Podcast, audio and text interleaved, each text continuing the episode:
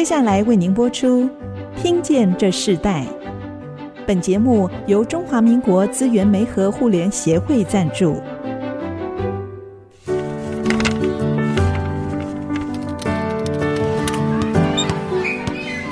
每一段经历都是学习，跳出框架，培养一个人对学习的渴望。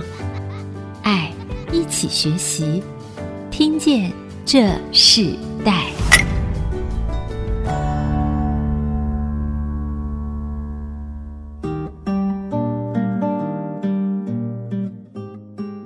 各位听众朋友，大家好，欢迎收听《听见这时代》，我是主持人郭兰玉。提醒所有的听众朋友，我们已经在 Apple Podcast 还有 Google Podcast 上架了。如果你在 Podcast 收听，欢迎按一下订阅，就会每集收到我们的节目，起来是非常的方便的。喜欢我们的节目，也欢迎到 Apple Podcast 评五星级，并留下你的心得。来给我们支持与鼓励，在这样子的一个线上的平台的整个开场过程中，我们的听见这世代的听众就越来越广泛了。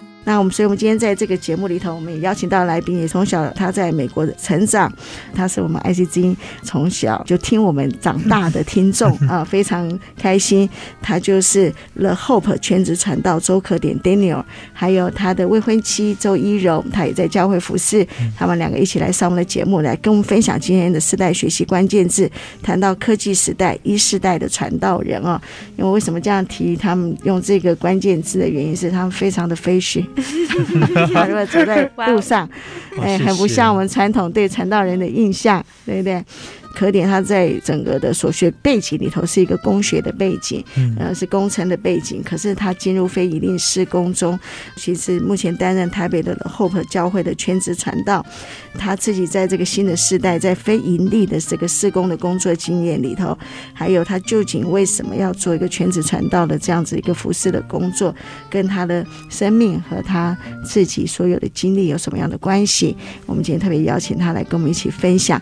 那他的父亲也是我认识非常久啊，教授周卓辉教授。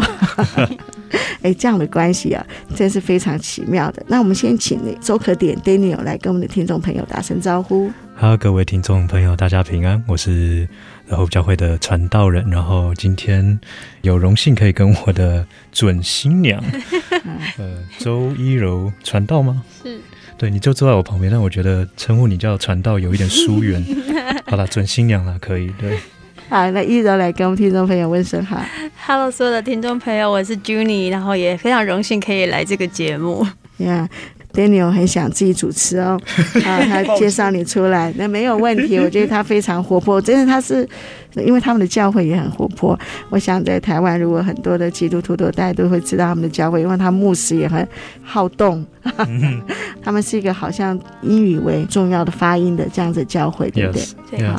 Daniel，你可不可以在谈到你服侍之前，来到这个 The Hope 这个教会做一个全职服侍的传道人之前，你自己所学的是什么？从小到大经验背景，可以跟听众朋友先分享一下吗？好，那我是在新竹市出生的。我总之我就是一个竹堑人。然后我呢，大概国小毕业就跟着母亲到美国就学，之后就在那边上了大学，也工作了一下下。十三年之后呢，我又再次回到台湾。关于我的大学，我是读资讯工程 （Computer Science）。然后读完了之后，本身是想说要去某一个科技公司，或者是继续学程序语言来做一个 programmer。可是就在这个转换的过程，开始毕业的前夕，身边的牧者在邀请我，就是说要不要先暂时打一个工，因为也还没有毕业嘛，就想说可以先赚点零用金。所以我就直接在我那时候去的那个教会里面，就是去做 part time，然后同时也在另外一个我很好的牧者。的朋友，他也邀我去一个宣教机构。那刚好同时间，我对于宣教的这种基督徒宣教，我是很有热忱的，因为就觉得可以去到很远的地方，可以去帮助一些人，所以我就想说，先去那边学一点经验，那样子。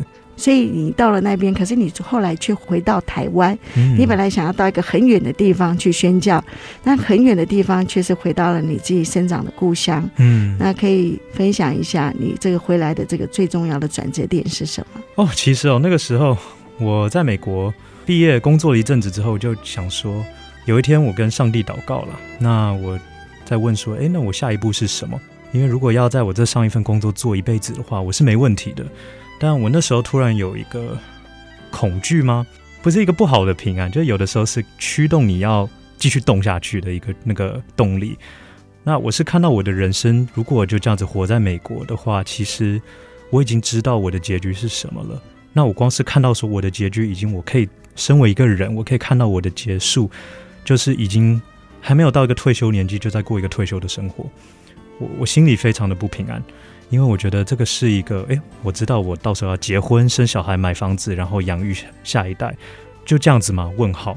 难道没有更多我可以做的吗？上帝，那时候我在问上帝这个问题的时候，上帝就问我说：“你会不会想你，呃，在台湾的爸爸？”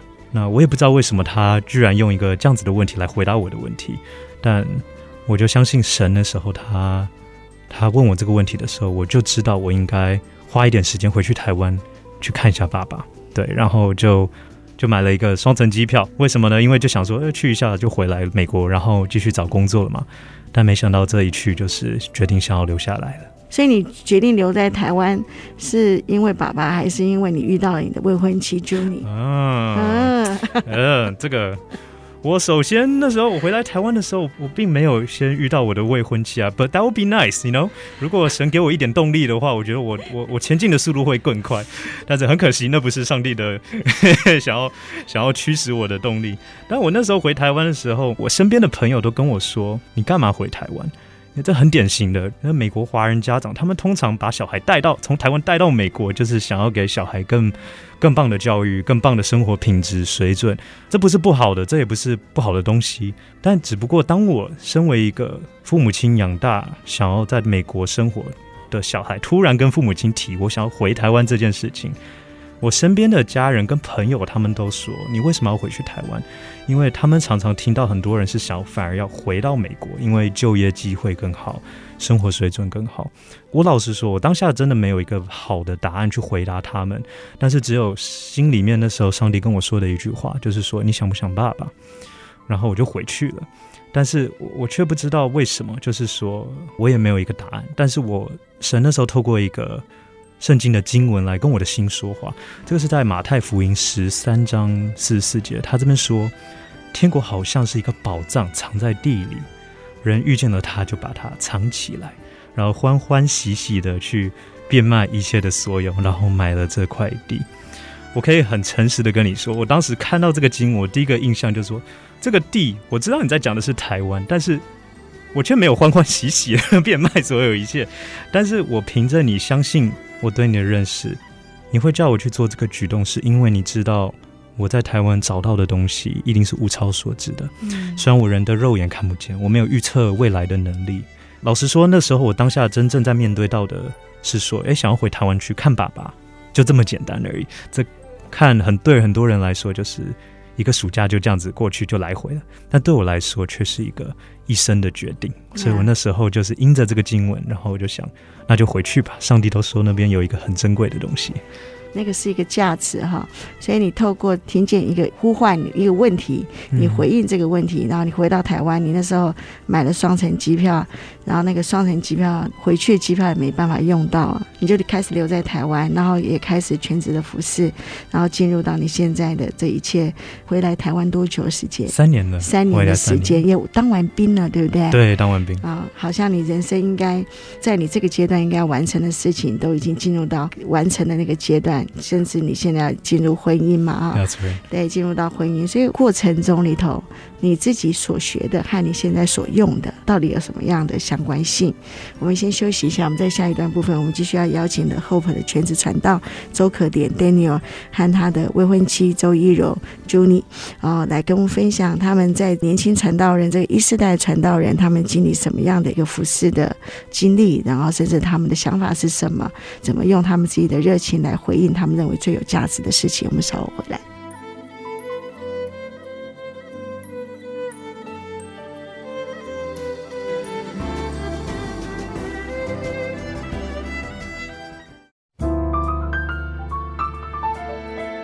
欢迎回到《听见这时代》，我是主持人郭兰玉。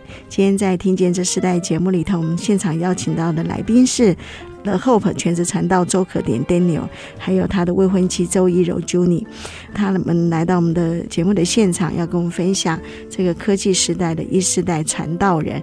听众朋友可能有些他可能还没有进入到教会，不了解教会的生活，传道人是什么意思？来 Daniel 来解释一下。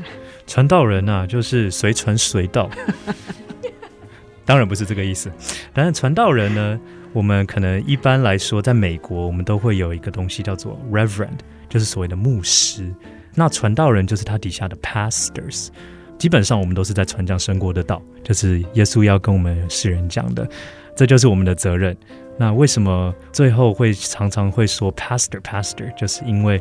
这个是最亲切，然后也是最普遍的一个讲法，所以传道人就是这个意思。对，所以你原本回来是要看爸爸的，然后但是你就在台湾开始落户了，你定居了，然后你也进入一个教会的真正的一个服侍的过程。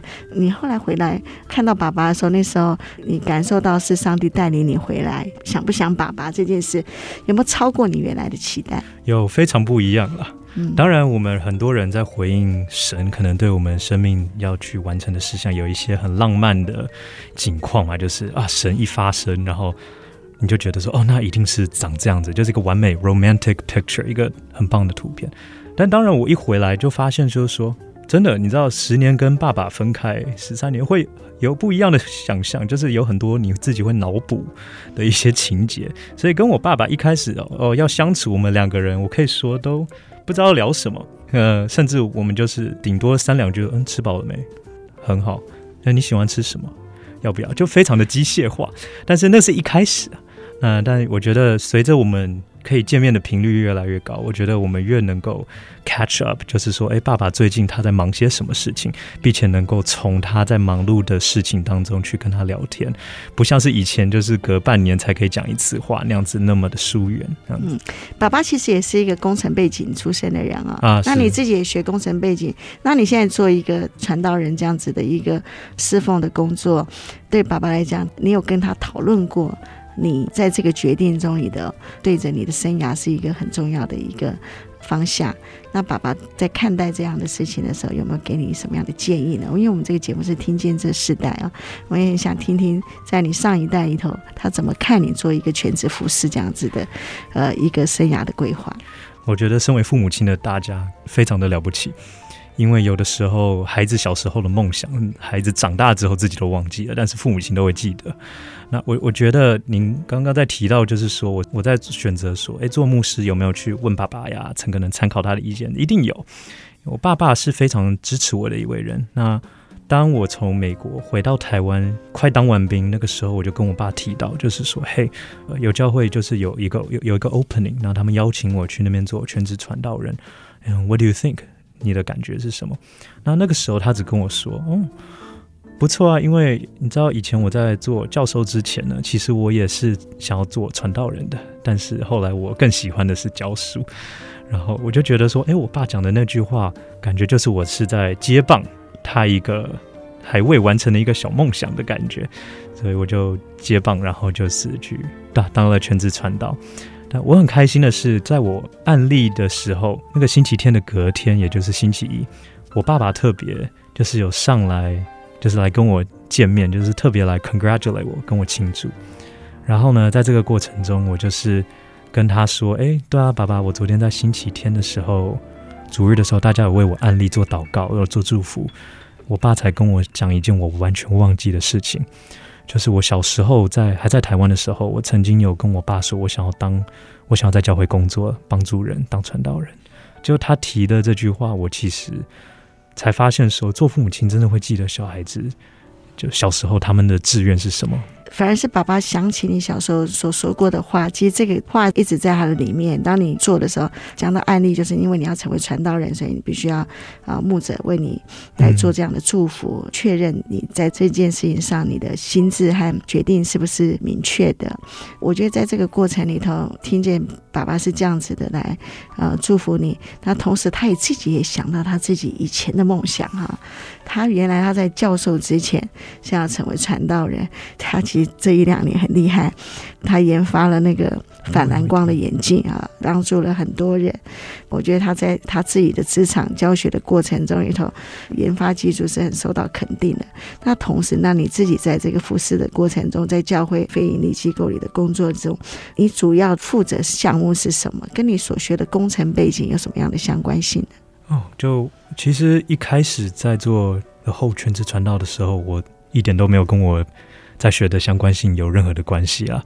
我以前是资讯工程的，那我一开始接这个 The Hope 传道人的工作的时候，他其实是请我来去牧养年轻人，就跟年轻人就是学生学生的那种 age group 陪伴他们。那现在我在做的是。有点像总务，也协助会众可以来使用我们教会的场地，例如我们有举办婚礼啊，或者是我们要开课啊，我就是来负责管理这个场地里面的事情，像是安全、防火安全。然后，那你刚做的时候会经历什么样的挑战呢？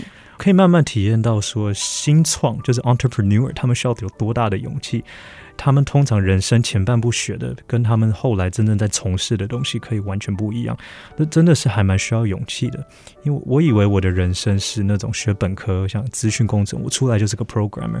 但没想到我在回台湾这几年，我却在完全从事了一个我我没有做过的事情。我我其实还蛮紧张的，因为他说你要不要进来做全职传道，然后特别是牧养学生族群。我的第一句话就是说 I don't know how。然后我记得 Pastor Peter 他就。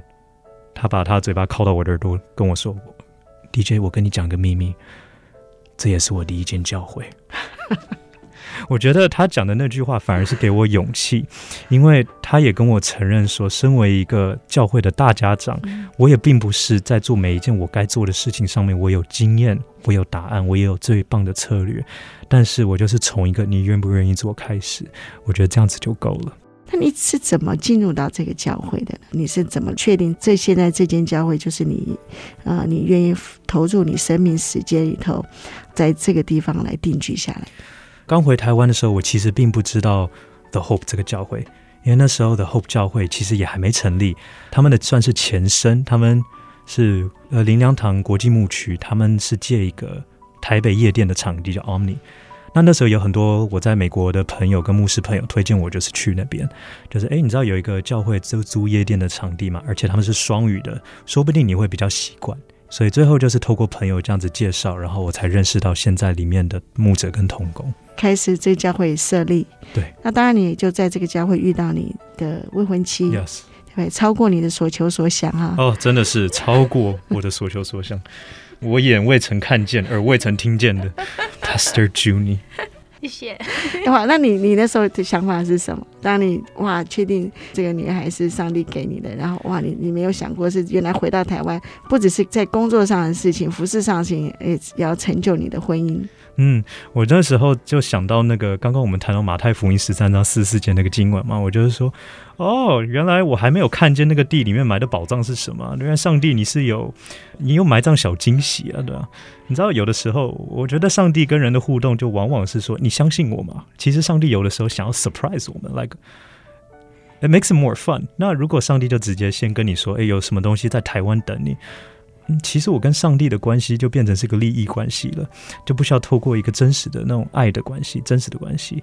所以我觉得我那时候遇到我现在的未婚妻，她，我那时候再回去想，就想有一天说，哎，上帝，你那时候呼召我回台湾，透过这个经文来感化我、感动我，我就觉得，OK，我现在慢慢懂什么叫做相信神的安排，比我自己能够做的安排来得好了。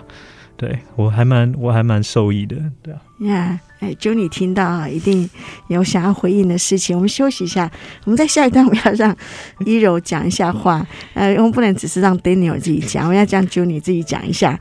他对他来讲是一个哇惊喜哈，那个哇宝藏里的惊喜。哎，Juni 呢，你在这个呃教会里头遇见了 Daniel，一个从国外一直长大，然后回到台湾的年轻人，他愿意全职的来服侍上帝，成为一个在非营利事工中里头摆上一切生命的人。嗯，那你遇见他那个当下，你在想什么？我们下一段来分享，我们稍后回来。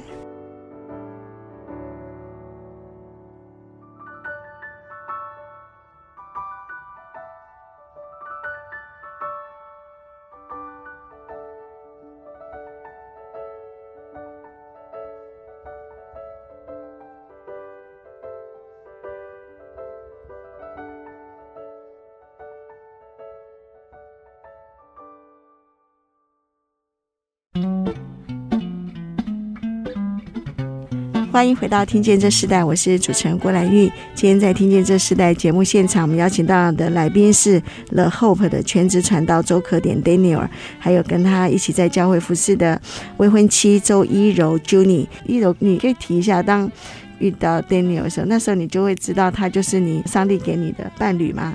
一开始我好像前几天我们才在想，第一次见到他是我们帮忙一个澳洲很大的教会叫 Hillsong，帮他们办在台湾的 Long Lunch。那那时候他就来参加，那我不认识他，只觉得喂。因为这个是对内部，比较是对教会的牧养同工啊，那我就觉得这个人是谁？为什么可以来参与？然后很年轻，然后想说不了解他。那我们其实就后来，因为那时候就即将要开拓新的教会，也就是现在的 The Hope，我们就一起同工，然后呢做了很多的事情，可是就只是好朋友。紧接着他就去当兵了。所以其实我们一直都是朋友，偶尔聊一聊而已，或是偶尔有一些活动，都是以群体大家出去为主。直到大概认识快一年的时候，有一天他就呃很直接的跟我说，他对我呃很有感觉，想约我喝咖啡，问我能不能给他这个机会。对，那其实我们两个有年纪差，他小我六岁。那我本身有点意外，跟再加上就是。我其实当下虽然把他当朋友，可是我很惊讶，是他却是一个这么勇敢的人。因为在台湾比较少看到那么直接的男生，对，就是他没有透过暧昧啊，或是传简讯啊，先去试试你的水温，而是很直接跟你说我很喜欢你，想要开始约你喝咖啡，认识你。那这一点其实本来让我想要拒绝的心，就转为想要更多认识他。嗯，他自己学工程的哦，然后对不对？哎，学工程的人，你。这在你看来是什么样的人呢？哦，完全跟我不一样的人。他如果我们在吃饭，他就会说：“那你现在饥饿的程度是一到十，到底是几分？”然后我就会觉得我很难，我就说我的感觉是怎么样，我的感觉是怎么样。但他很需要量化。或者是你现在 ETA 是几分几点到，就是几点几分到，就是这种术语，就是我在慢慢认识他这种性格的人才发现，哇，跟我有很大的不同，在学习中。所以其实他在教会服侍，他那个工程的本质还在他的里面哈。对，对，饥饿程度是到几级？哇，这个你平常都算得出来啊，对，你有。对啊，这个东西就是因为面对太艺术形态感觉的人，就有的时候很难做决定啊。那我觉得可能有的时候我们要从 A 到 B，就是需要问清楚一点啊。所以后来你就开始，你们就我们大概有出去喝咖啡喝了三四个月，三四个月。对，那因为我本来把他当朋友，所以当时也是有好几次觉得就还是当朋友好了。对，但是我一次一次又一次的看见他是一个我很在乎的两个。很重要的东西，第一个就是他的品格，就是他是一个很诚实、很正直的人。那第二个就是他很寻求神，所以这两点就让我觉得。我还是可以持续的再多认识他，多了解他。那后来大概三个多月之后，我们就有比较确认关系交往。Daniel 回到台湾来，真的是超过你原来所预期的。你永远不知道接下来是什么，但看起来是非常的祝福，也蒙福。那在这个过程中里头，你自己在教会服侍，你刚刚提到你是带一些青少年，那所以你你的对象是青少年。那在这个过程中里头，你有面对什么样的挑战吗？我第一次遇到任何事情我不会的时候，其实我有个，呃，我可能需要去面对的一个特性，就是我不会寻求帮助。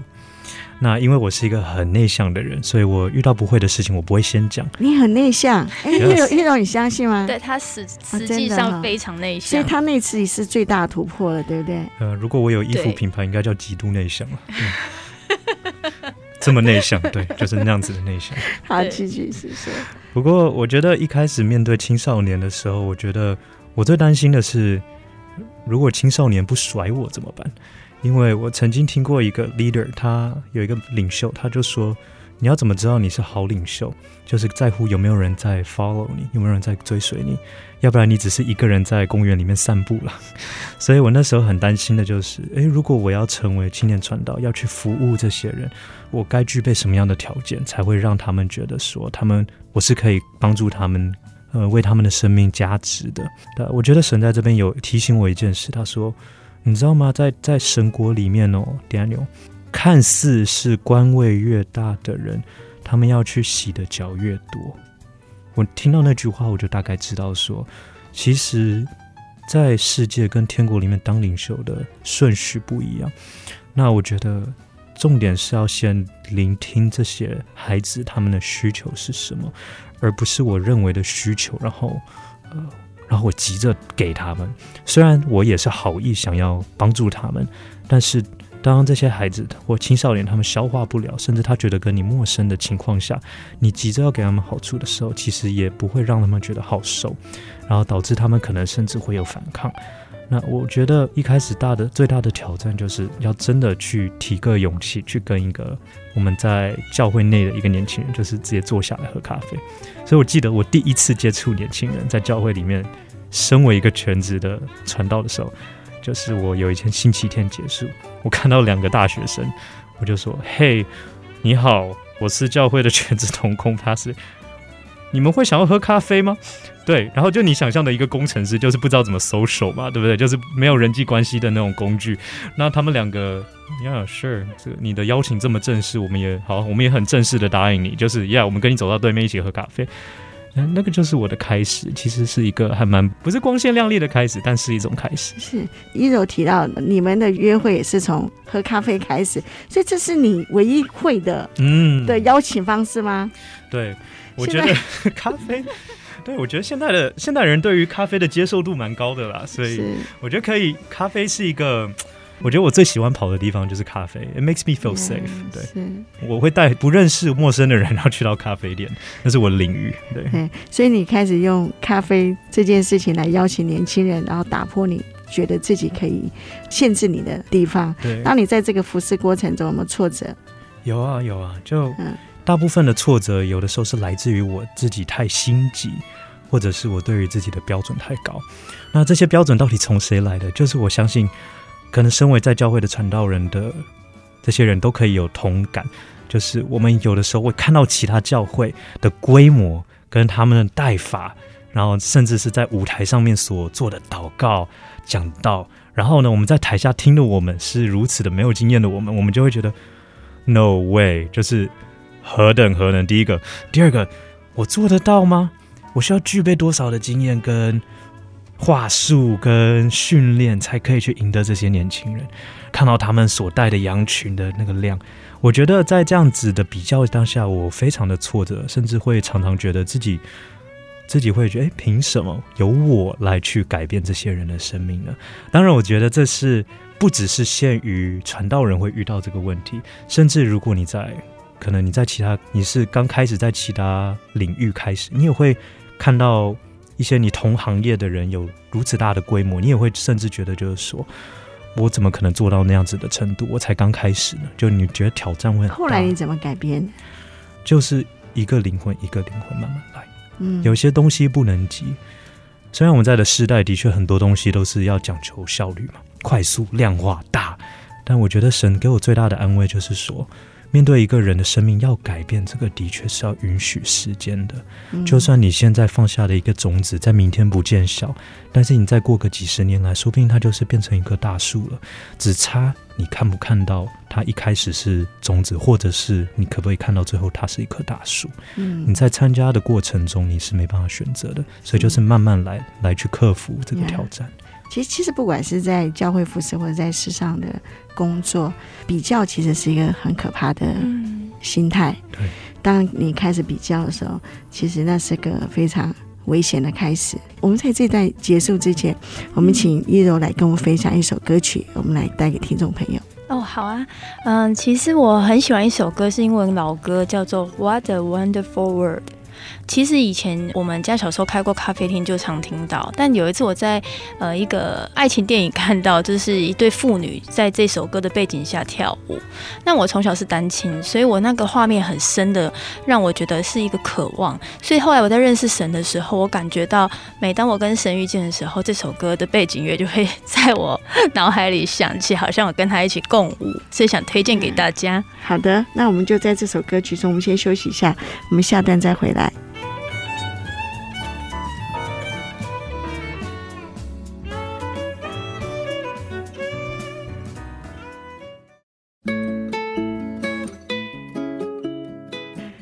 欢迎回到《听见这时代》，我是主持人郭兰玉。今天在《听见这时代》节目里头，我们跟大家分享的世代学习关键字谈到科技时代、一世代传道人。那跟我们一起分享这个主题的来宾是 The Hope 的全职传道周可典 Daniel。今天一起来到现场的周一柔 Junie，他的未婚妻。